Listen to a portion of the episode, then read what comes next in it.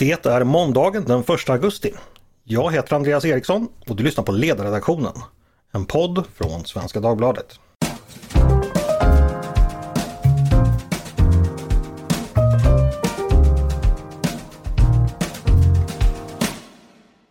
Varmt välkomna!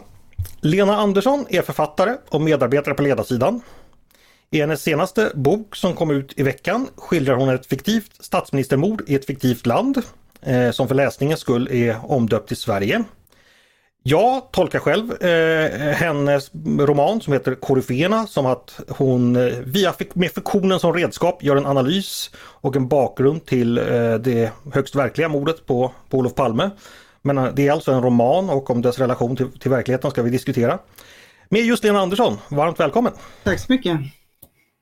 Ja, vi ska bara eh, dröja lite kort där vid den formalia när det gäller eh, fiktion och verklighet. Eh, det är en roman som skildrar ett fiktivt skeende, eh, vilket är då uppenbart eftersom du skildrar händelser som inte kan återges eh, historiskt så att säga.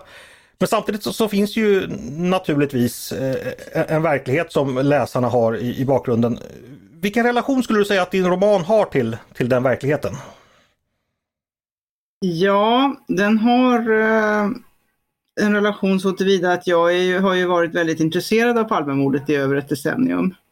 Och ägnat mig en del åt det och läst eh, en hel del om det. Um, men jag föredrar väl lite grann på samma sätt som Hans-Gunnar Axberger i sin bok eh, som kom i vintras, som man kallar för statsministermordet. Att så att säga lyfta upp det hela till en generaliserad nivå mordet på en statsminister. Eh, att det inte är den e, e egentligen enskildheten utan, utan hur, hur går en sån här sak till när den händer. Eh, min statsminister heter Karl Stjärne och eh, han är socialdemokrat och han har lett landet länge. Så att det finns ju åtskilliga eh, beröringspunkter med verkligheten. Eh, det är ingen tvekan om det och det gör ingenting heller. Um, men, men fiktionen använder jag ju för att, så att säga, belysa sånt som andra former av kunskap inte kan belysa. Alltså att man får en förståelse snarare. Att man får konkretion i scenerna. Eh, det är min, det är jag, den har en upphovsperson som är jag, så det blir ju min tolkning och min, min fantasi om hur hur den här konkretionen ser ut. Hur ser en mörkläggning ut? Hur går den till? Exakt vad säger man till varandra? Det, det intresserar mig. Just den här konkretionen i att människor möts och talar med varandra.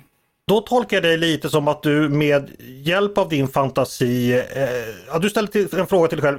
Eh, ja, hur skulle det egentligen ha kunnat gå till? Går det att skildra det på ett sätt som när man efteråt läser det känner att Ja, så här hade det kunnat gå till även fast vi inte vet om det gick till så. Det gick antagligen inte till så för att du kan inte beskriva verkligheten eftersom du inte var där. Är, är det en rimlig... Var, var det liksom så den där mm. ambitionen var när du bestämde dig för att skriva boken? Ja, plus att jag dessutom tänker att det skulle kunna gå till så här ungefär. Mm. Uh, ja, det, det, att, att dels att berätta eh, historien om hur det gick till, kanske. Mm. Och eh, varför. Och hur eh, man sen hanterade det då. I fiktiv form där man får in en massa andra aspekter som inte går att få in i en fackbok, i, en forsknings, i ett forskningsprojekt eller just det här som ligger i, i mellanrummen. Det finns mycket diskussion i boken också om just relationen mellan fakta och, och, och en mer eh, annan typ av förståelse av verklighetens skeenden. Ja, för att eh, romanens huvudperson då, det är alltså en eh, journalist eh, av, av eh, ja, ganska gängse snitt, hyggligt eh, framgångsrik som helt enkelt ska skriva ett reportage inför en av årsdagarna av mordet på, på, på Stjärne då.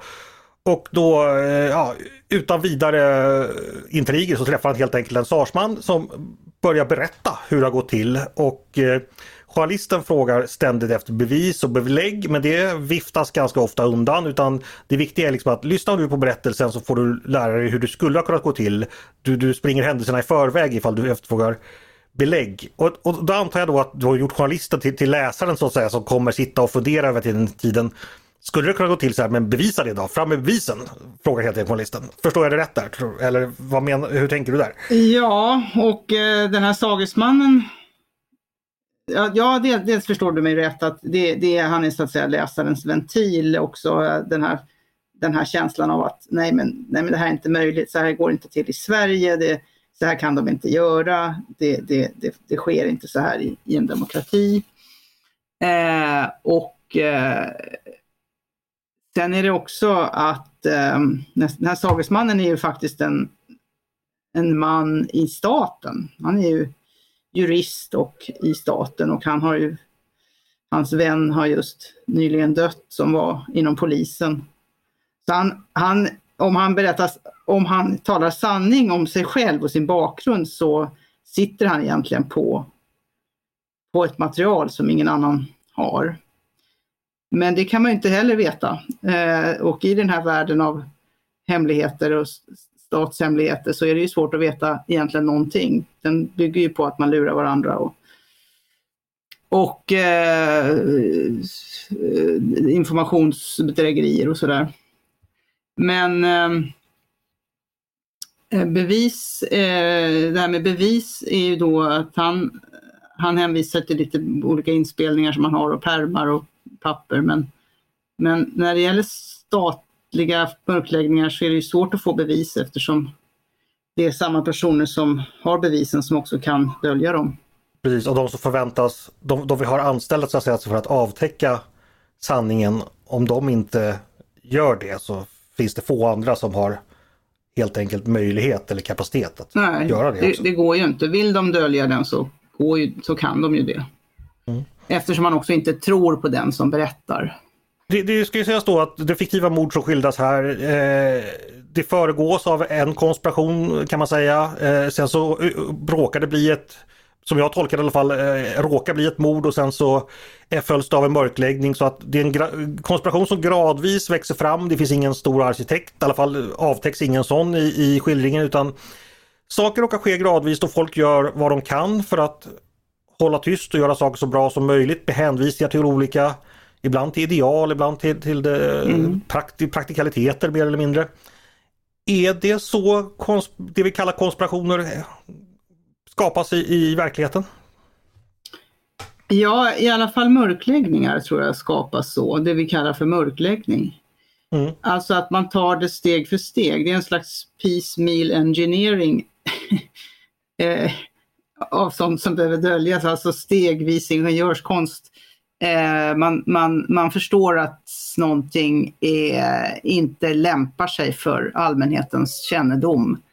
Det, det, går inte, alltså, vilket kan vara faktiskt begripligt på ett sätt, rent psykologiskt, därför att man förstår att det kommer att misstolkas, det kommer inte gå att förklara det. det saker kommer förstoras upp som inte är så stora men som kanske verkar det. Eh, och när anden väl är ur flaskan så kan man inte kontrollera narrativet och press, pressen är som den är. Så att man kan säkert tänka då att nej, vi, vi berättar inte det här för det är inte så viktigt som det kommer att framställas och det har för stora konsekvenser. Det är bara en skitsak, det är slarv eller och sen så börjar man med en grej och sen så måste man kanske dölja något annat och så visar det sig något tredje och så har någon en hållhake på någon och vill få ut något i pressen. Och för att använda det mot den personen. Så här tror jag att det går till när, när, när man inte vill berätta saker som har hänt. Och man skyddar människors, kanske på ett legitimt sätt, människors privatliv. Eh, men, men på köpet så följer det med sånt som har med, med allmänheten att göra, eller som de borde egentligen ha rätt att veta. Så där mm. tror jag att det ser ut. En reflektion här. Oftast en vanlig kritik mot, mot konspirationsteorier när de förs fram är ju då att det där är alldeles för komplicerat och det, det, sådana härva skulle inte någon ha kunnat tänka ut. Men saken är ju det att det du beskriver är ju snarare så att ett, ett skeende under tid där någonting täcks upp som följs av nästa skede där nästa sak behöver på något sätt täckas upp och efter kanske fem eller tio sådana led där saker täcks upp så blir det ju en komplexitet som inte är planerad men alltså som det, social, det mellanmänskliga livet ofta är, är ju ja. komplext så att säga. Eh, så att om man då låtsas vänder blicken bakåt och tittar på kanske fem år av aktivt krumbuktande där det kanske är ganska små steg så framstår det ju som en mm. en totalt töcken för den som vänder blicken tillbaka så att säga.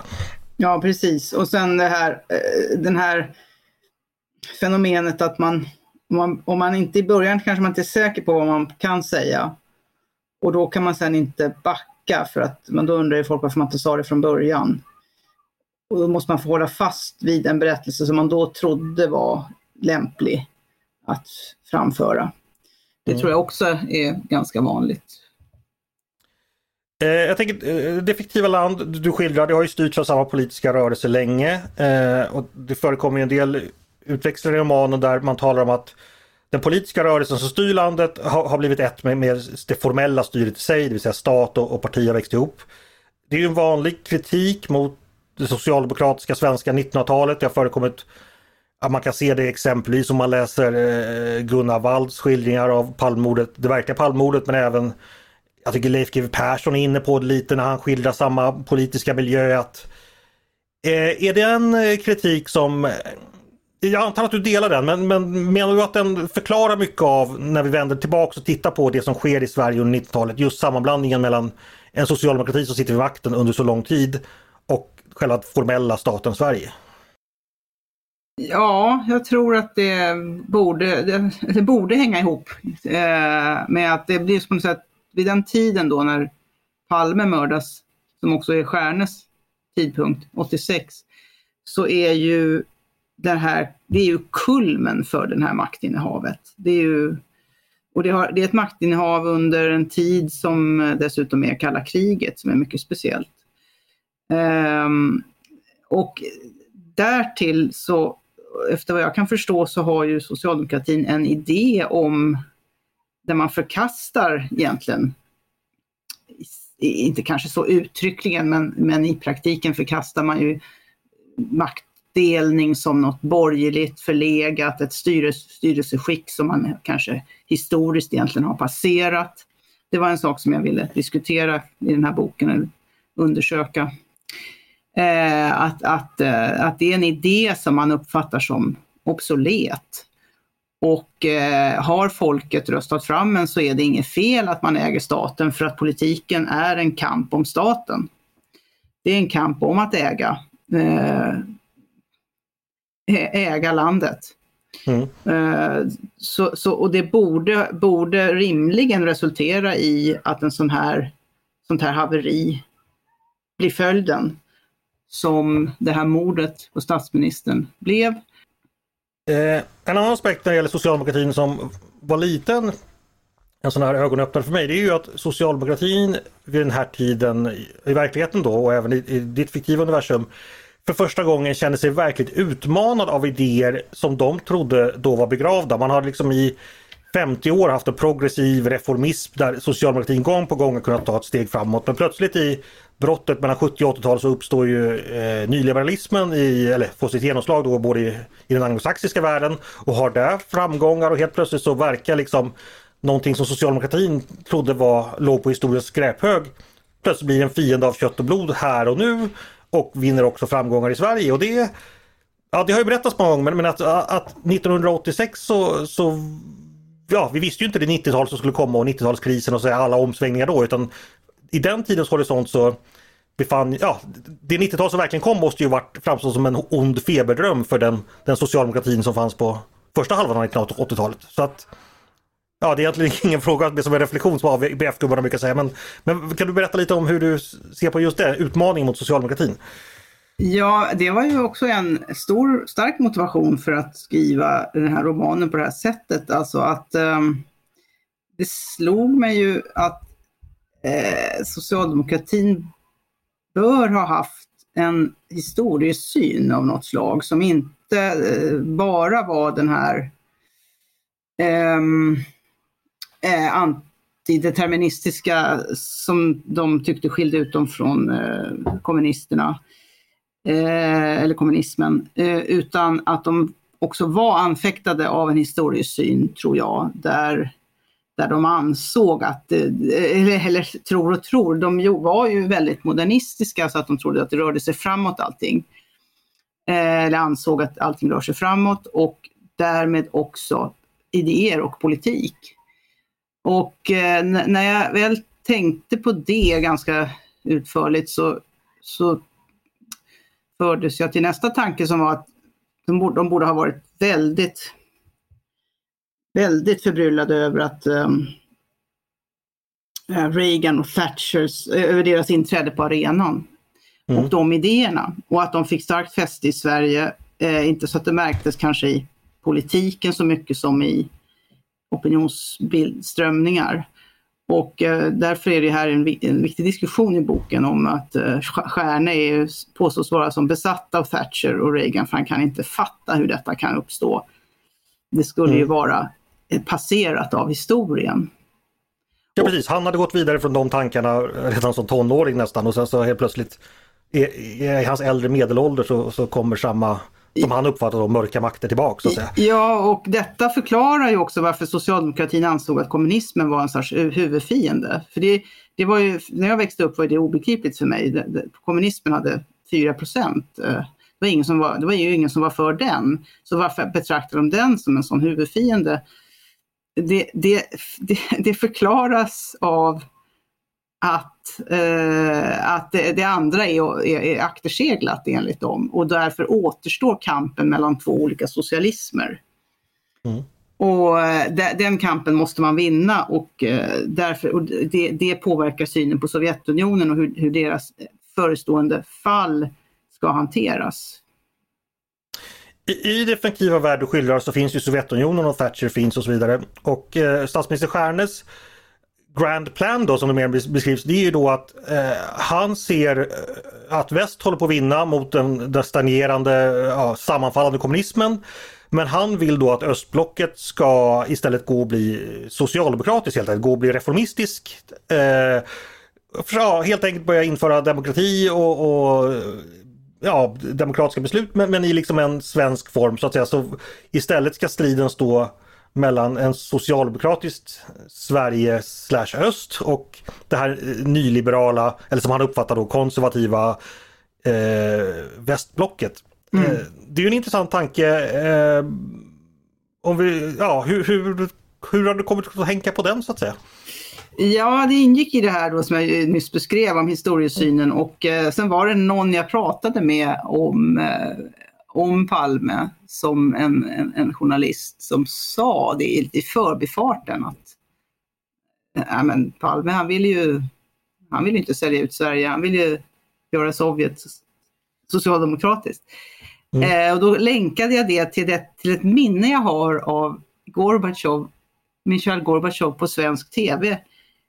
Som, som om jag inte drömde det här så så sa han i det här klippet som jag ser livligt framför mig eh, att eh, under perestrojkan så sa han att ehm, min, eh, mitt mål är, min, min förebild är svensk socialdemokrati. Mm. Och jag, jag la det där på minnet för jag tyckte det var anmärkningsvärt.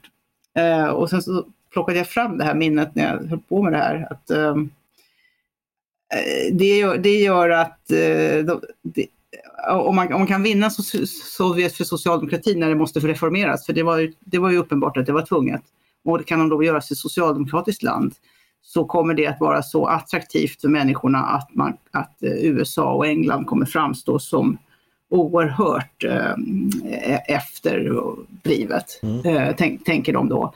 Och eh, därför tillåter sig Stjärna i min bok eh, vissa, vissa eh, otillåtna saker som att eh, träffa diplomater på natten och eh, vilket han gör när mordet, han är på väg att träffa en sån här diplomat för ett utbyte mm. i boken. Och eh, han tillåter sig lite saker som inte är tillåtna för att det här ändamålet är så viktigt eh, att det måste, man måste vara lite kreativ.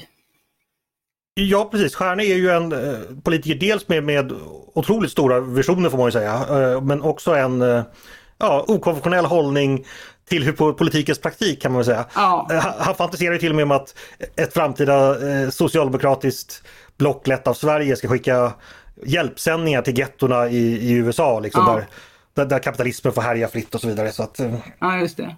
Ja. Han, tar sig, han har mycket gott självförtroende så han tar sig ju den typen av friheter och det gör att man kan formellt sett se det som, som spioneri. Precis, och då börjar han misstänkas då i, i lite mer skärpta led i det, det egna landet.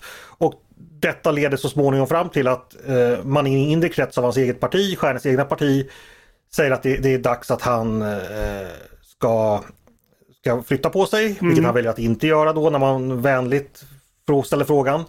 Sen så blir det väl så som jag tolkar det att någon form av eh, hemlig organisation mer eller mindre eh, griper honom eh, och eh, förklarar att nu får du helt enkelt flytta dig, man flyttar honom med tvång helt enkelt att, eh, och, och erkänna dina brott och sen men, men det vägrar han och i det läget så är det någon som i den här gruppen helt enkelt övermannas av sitt personliga hat mot den här mot Stjärne och då är mordet ett faktum. Mm. Det är väl så, det som sker ungefär? Ja precis så. Precis så. Uh, han, uh, det är inte planerat, han, det är inte tänkt att han ska dödas utan han ska avsättas. Mm. Han ska föras bort och uh, läsa upp en kommuniké i tv att han härmed av, av, av, avgår och av, frånsäger sig all makt och hänvisar till någonting. Men eh, han, han går inte med på det där på gatan. Så att, eh, och det han måste göra då, sätta sig i den här bilen. Som står inne på bakgatan, bakgatan som jag kallar den. Mm, eh, och utan han, eh, han tänker inte gå med på det. Och då, då kombineras detta med, med en, en avsky från den här gärningsmannen som, som tycker illa om honom och, om honom och som var kanske också order att, det vet man inte, göra vad som krävs. Men eh, så att mordet är inte planerat riktigt. Det, det, det är min tanke. Nej. Eh, för Stjärnets då eh, verkliga baneman lämnar du, han diskuteras ju inte särskilt utförligt utan det är så att säga det är mer strukturerna som leder fram till att en sån här person kan stå öga, beväpnad öga mot öga med statsminister Stjärne en mörk natt det är de omständigheterna som du tycker är mer intressanta låter det som än, än vad, för, vad som händer i gärningsmannens huvud just där och då. Absolut, gärningsmannens huvud är inte mycket eh, att orda om tror jag. Han, han är väl eh, professionell. Eh, ja, förutom att, eh, att sinnet rinner över är kanske inte så professionellt men, men han är han är skolad för sånt här.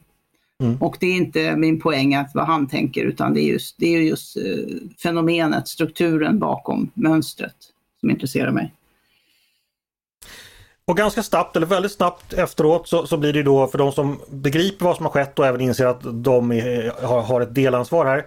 Då blir det ju väldigt viktigt att eh, ta kontroll över efterspelet eh, och framförallt att sätta en verklighetsbild av mordet som i romanen då skiljer sig, skiljer sig väldigt mycket från hur mordet går till. Utan både polis och så småningom ganska snart media rättar sig beskriver mordet på ett sätt som inte alls eh, överensstämmer med hur, hur det egentligen skedde.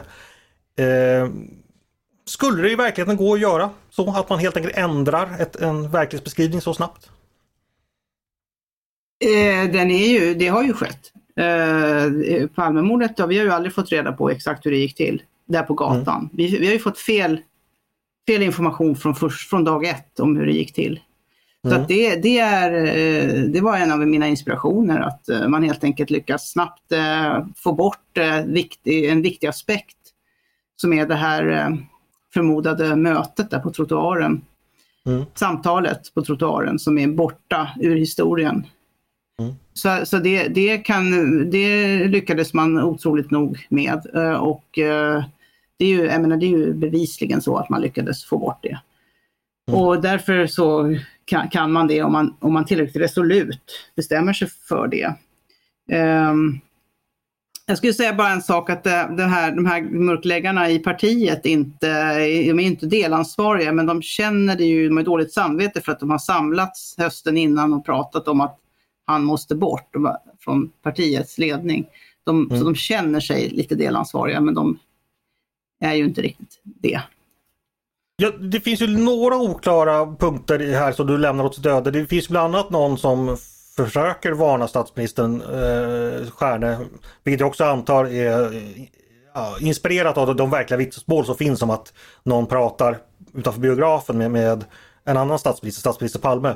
Och där öppnar du lite för att eh, någon skulle kunnat i den organisation som verkligen planerade avsättningen haft dubier kring kring vad man gjorde. Om jag tolkar det. Det kan ha varit någon som varnade ja. eh, om vad som skulle hända. Eh, eller om vad som höll på att hända, ja. Det, det, det, det, det lämnar jag som sagt och vad det, det är inte åt sitt öde, för jag vet inte vad, vad det där är. Men jag vet ju att enligt vittnena har det ju hänt i alla fall att han approcheras utanför biografen. Och eh, det har aldrig omnämnts egentligen. Eh, och, och eh, det, det, intressanta med det var ju att polischefen såg till att få bort det också med mm. olika hot och tillvägagångssätt. Eh, om vi återgår till, till, till Stjärne då. De här personerna i hans eget parti som eh, så att säga, jag har sin egen konspiration mot honom. De har lite olika avsikter tolkar jag. Vi har, vi har en eh, polismästare exempelvis som är en, ja, en ganska hedlig och snäll person som egentligen inte begriper särskilt mycket mer på politik men han är ändå trogen sitt parti. Vi har en smart fixare som närmast verkar njuta av att integrera men också han obrottsligt lojal. Vi har framförallt en partisekreterare som är ja, som är utåt i hedligheten själv men eh, hans motiv hade jag lite svårare att förstå. Jag antar att också han sätter partiet före allting annat här i världen men men han, är, ja, han var lite större psykologisk nöt för mig att knäcka. Vad, vad, vad, vad, vad finns det att säga om honom? Ja, han är väl han är väl motorn här egentligen. Henry Fredriksson heter han. Mm. Eh, partisekreterare. Eh, han eh, sätter som du säger partiet före allt och eh, därmed också makten före sanningen. Eh, en arbetstitel som jag hade på den här boken var Machiavelli och polischefen.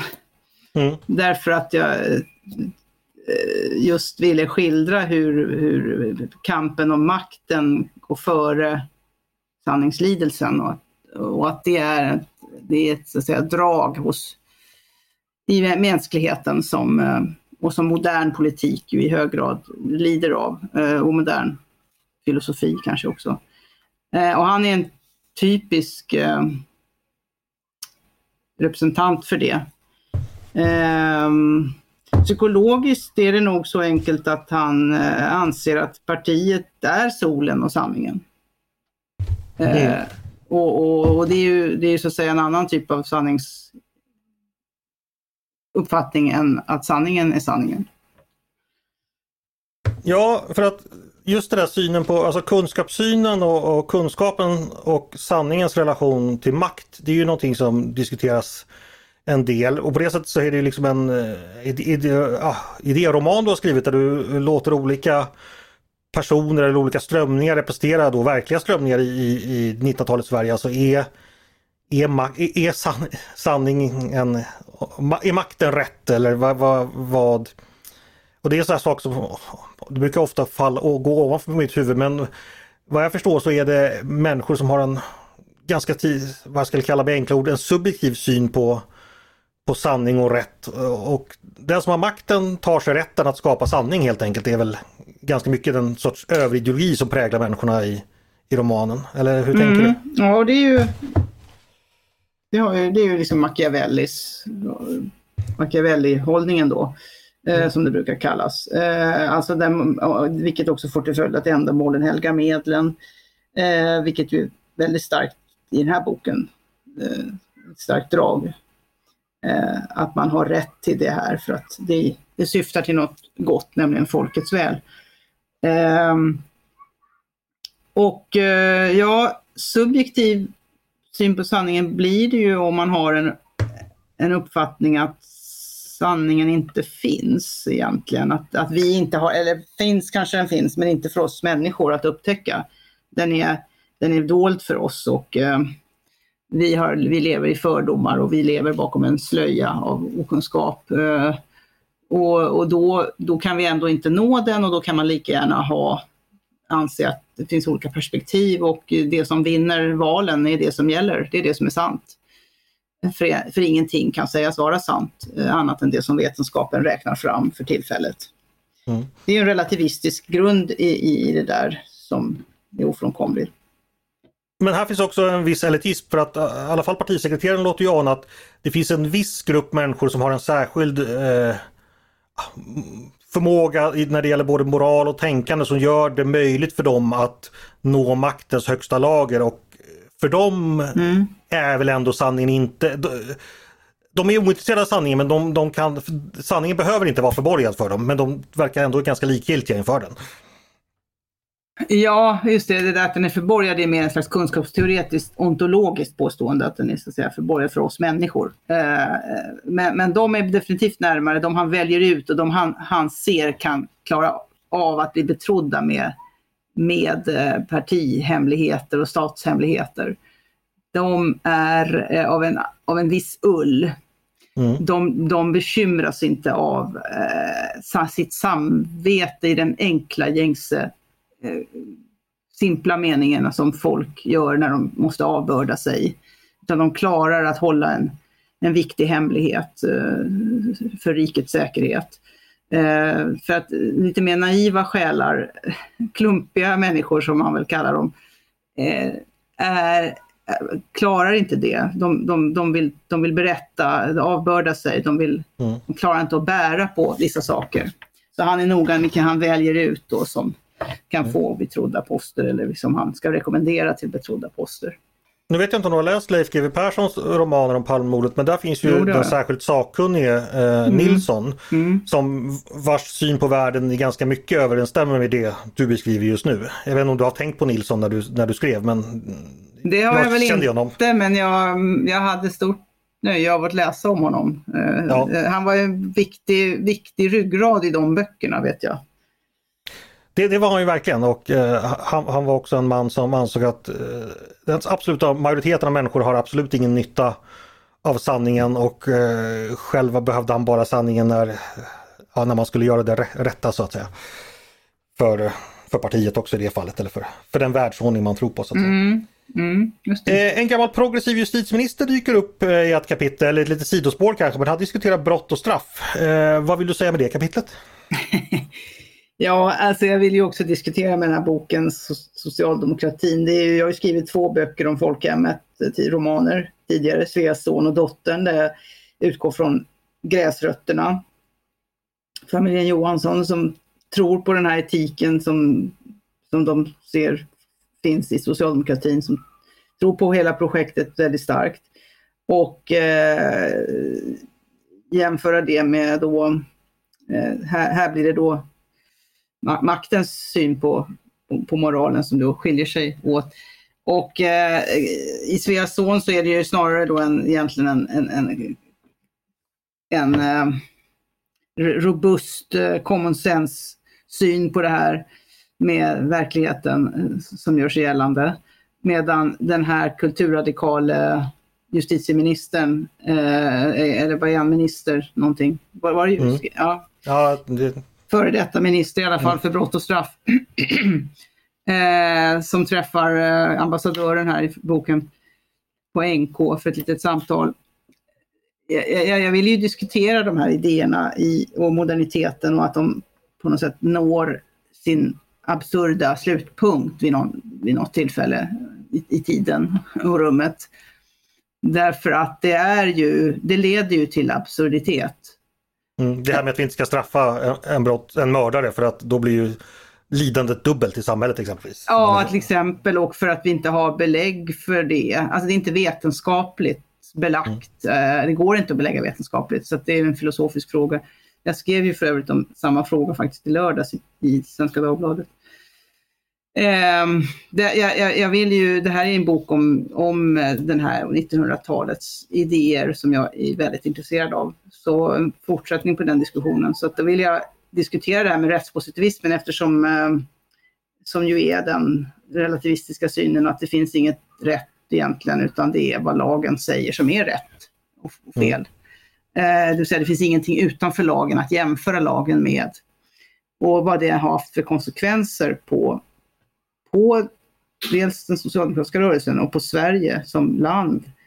Eh, jag har ju några andra jurister som säger emot, säger något annat också, eller en, en äldre knarrig professor som har en helt annan syn. Och som ju var väldigt tillbakatryckta under, under många decennier, var de ju. Mm. Och, och, det där, det där är, utgör också en bakgrund till, till allt det jag vill diskutera med den här boken. Mm. Eh, och sen vår vän ambassadören med, med eh, då smak för, för gott vin och kvinnor, eh, placerad i Aten. Eh, han sviktar väl lite om man får tolka mm. jämfört med i alla fall sina, sina tidigare ideal. Ja, han börjar svikta här, särskilt jämfört med den här ståndaktiga före detta ministern för brott och straff. Eh, som eh, fortfarande håller fast vid sina idéer. Han börjar svikta särskilt när han hör den här han har ju träffat en, en vän i Aten som lär honom om gamla, gamla tänkare. Mm. Och eh, så han har lite grann kommit på andra tankar och börjat tveka. Tviv, tvivla snarare. Och, och blir naturligtvis vederbörligen åthutad av eh, den, den gamle äh, ministern. Han äh, säger jag känner inte igen dig. Mm, det. Och det är det värsta som kan hända en, man inte känner igen.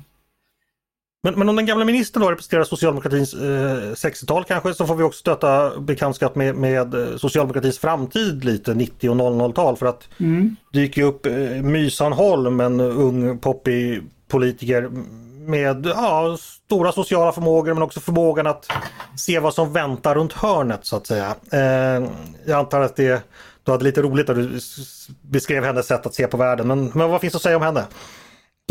Ja, hon är som du säger framtiden eh, och här är det ju då slutet på 80-talet. Ehm, hon eh, för in eh, elementet av, vad ska vi säga, ja, kanske en tidig metoo mm. i, i, i det hela. Alltså att hon har de glasögonen på sig, att hon ständigt blir utsatt för för oförrätter därför att hon helt enkelt, helt enkelt därför att hon är kvinna. Och eh, hon är slängd i käften och hon eh, har inget till övers för dåtiden. Hon är egentligen, det är ju egentligen socialdemokratin i en uppgraderad version för de har ju aldrig haft något till övers för dåtiden heller. Det var ju en del av det moderna projektet. Så att när, eh, när då Henry Fredriksson som så att säga intervjuar henne, partisekreteraren, frågar hur hon ser på upplysningsidealen och upplysningen i relation till socialdemokratin så svarar hon mörker. Eh, för det var ju bara en massa gubbar och vita dessutom. Dessutom kanske slavägare i vissa fall. Ja absolut, så att hon mm. är ju hon är en för, förelöpare och förebådare av det som sedan kommer och som gör att socialdemokratin alldeles tappar fotfästet egentligen när den, när den byter på något sätt fundament och blir ja, vad det nu blir för någonting. Ja, det är en bra fråga. Någon intersektionell kamp eh, innan ordet fanns. Eh, mm. Men hon är ju en, en, en föraning om, om det här och hon är, hon är okunnig och obildad och eh, men hon är charmerande på något sätt och snabb. Eh, ja, ett litet bispår. Mina tankar gick där faktiskt till Sven de Blanc och hans skildring av socialdemokratin i Hedeborna där då den folkliga eh, jordbundne Nikodemus eh, då ställs mot, eh, jag vet inte om du minns det, men Oscar Hesekiel som är då den eh, eldiga marxisten som är ah, prästens son då dessutom som han kom från överklassen, den eldiga marxisten som sen blir Ja, det är väl lite mm. Olof Palme helt enkelt då som eh, sen blir en partigängare av stora mått och aldrig mm. svarar ja eller nej på någon fråga men ändå vet vad som är bäst för partiet. Det var mm. lite bispår men det tänkte jag på hur vissa personer kan skildra detta vårt socialdemokratiska parti som betyder så mycket för oss och som vi har så svårt att förstå ibland. Mm. Och de själva också. De själva också. Eh, vi, ska, vi ska avsluta, eh, bara några ord. Eh, journalistiken får sig några slängar, eller slängar, du pekar på att journalistikens begränsningar att skildra vissa komplexa skeenden i, i, verklig, i, i samtiden. Mm. Eh, att ja, eller kan du kort redogöra var, var, varför, varför misslyckas ibland journalistiken att fånga ja. det man kanske ska fånga? Alltså, alltså, alltså journalist, journalistiken här är nog ett, av, är nog ett av huvudspåren faktiskt i boken. Är, för min del. Eh, vår, min journalist Roger Lilja här, han är ju han är ganska lättsam, han glider ovanpå, han är på ytan av saker. Han är 80-talsmänniska uh, så att säga. Han är ironiker, mm. relativist. Uh, uh, därmed ett rov för olika föreställningar om att saker inte går att fastslå eh, genom tänkande exempelvis. Eh, men, och han är också eh, då ganska följsam mot tidsandan. Eh, han är ju, alltså vi ska inte avslöja bokens upplösning, men han är ju feg. Mm. Eh, han vågar inte tro på det han själv tänker och uh, börjar, han börjar tro på den här historien helt enkelt och vågar inte stå för det. Mm. Uh, så för mig är det en uh, symbol för, för journalistikens problem med att den följer med i det som gäller istället för att vara självständig i sin tanke och våga gå emot vissa saker. Eh, att den har en kollektivistisk flock, flockmässigt drag i sig ehm, och att han ju sviker sin källa här dessutom. Eh, och det grövsta. Eh, men inte bara det utan också att vi har ju kommit till den märkliga hållningen idag att på något sätt journalistiken granskar allmänhetens idéer så att de är korrekta. Snarare än att granska makten skulle man kunna säga lite hårdraget. Det vill säga om, och skälet till det är att makten är, är demokratin och allmänheten, vissa delar av allmänheten eh, är misstrogen mot makten och därmed är de misstrogna mot demokratin. Det här är en följd av trumpismen och, och polariseringen. Men det blir ju väldigt underligt när, man, när journalistiken uppfattas som att den hela tiden ska korrigera människors undring, undringar eller påståenden eller, eller, eller, eller eh, konstigheter. Och, och, och, tar makten på något sätt till hjälp för det. Mm. Det är ju en eh, vanlig kritik, jag har hört den Eh, den är hård, jag vet inte om den, den är rättvis men, men eh, jag, jag, jag, jag känner igen det du, du säger. Ja, alltså man har inte slutat bevaka makten. Det, så är det ju. Nej, det, det, det, gör man absolut. Men det finns ju väldigt mycket konstigheter i, i när man bevakar att folk har rätt åsikter och rätt uppfattningar. Mm. Det blir ju oerhört underligt. Eh, du, det är en sista fråga som har att göra lite med eh, det här med ditt ansvar när du, du väljer att skildra en fiktiv värld som ändå handlar om lätt identifierbara människor för mig som läsare i alla fall och som kunnig. Vissa av dem är bortgångna, de flesta är väl det. Eh, men det får de ändå släktingar kvar i livet. Eh, hur tänker du kring det? Behöver du, skriver du på ett särskilt sätt? Vilka hänsyn tycker du behöver ta? Funderar du på om du påverkar eller sårar eh, människor i livet idag eller döda människors anseende så att säga?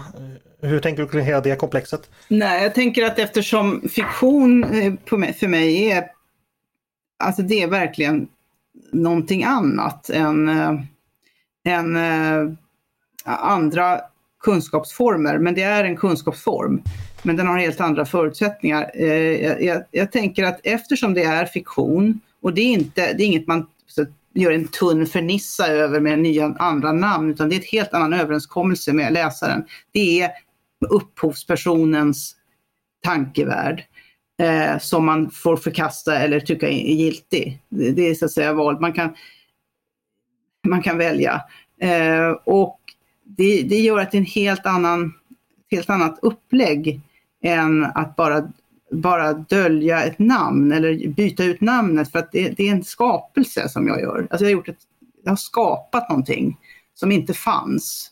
Det är en värld, ett universum och jag befolkar det eh, och, och, vill med det säga någonting. Och det är det som är poängen med fiktion, att man vill, vill, ta del av vad någon säger om någonting, inte att man letar efter nycklar till verkligheten. Och jag tycker generellt att vi, har all, att vi alldeles för lite bryr oss om vad fiktionen faktiskt säger om människorna, mänskligheten och alltså vi, vi, vi har den inte som en del av vår kunskapsbank. Det är inte en, det är inte en kunskapsform utan en, snarare en form för underhållning eller, eller mm. och det kan det också vara, det, men även av underhållning kan man ju lära sig saker om hur människor fungerar. Och, och där, där, tycker jag att det brister, att vi tror, tror att det är totalt separerat från andra kunskap, eller från kunskap och från, eh, från hur verkligheten ter sig. Men om jag säger att eh, du gör det lite väl lätt för dig här och skjuter ut lite rök för att dölja att, för att din funktion är ju ändå helt beroende av en verklighet som har utspelat sig där ute. Till skillnad från exempelvis om vi tar åter upp en Sven Blanc som skildrar socialdemokratins 30-tal i en liten by. Eh, som, som ja, visserligen är hans barndomsby men som inte finns, de personerna är inte i allmänhetens medvetande. Du laborerar ju ändå med ett persongalleri som är allmänt känt. Eh, tror du att alla läsare förstår den distinktion du själv just gjorde nu? Jag tror inte att det stämmer att jag är helt beroende av verkligheten. Eh, det, det ska jag inte vara. Så att säga. Utan det, jag har, jag har, alltså det här universumet eh, är, är skapat så att ska, man ska inte behöva veta vem någon är utan man går in i, i den här världen och eh, det är för att du, vet, du kan inte lösgöra dig från olika personer.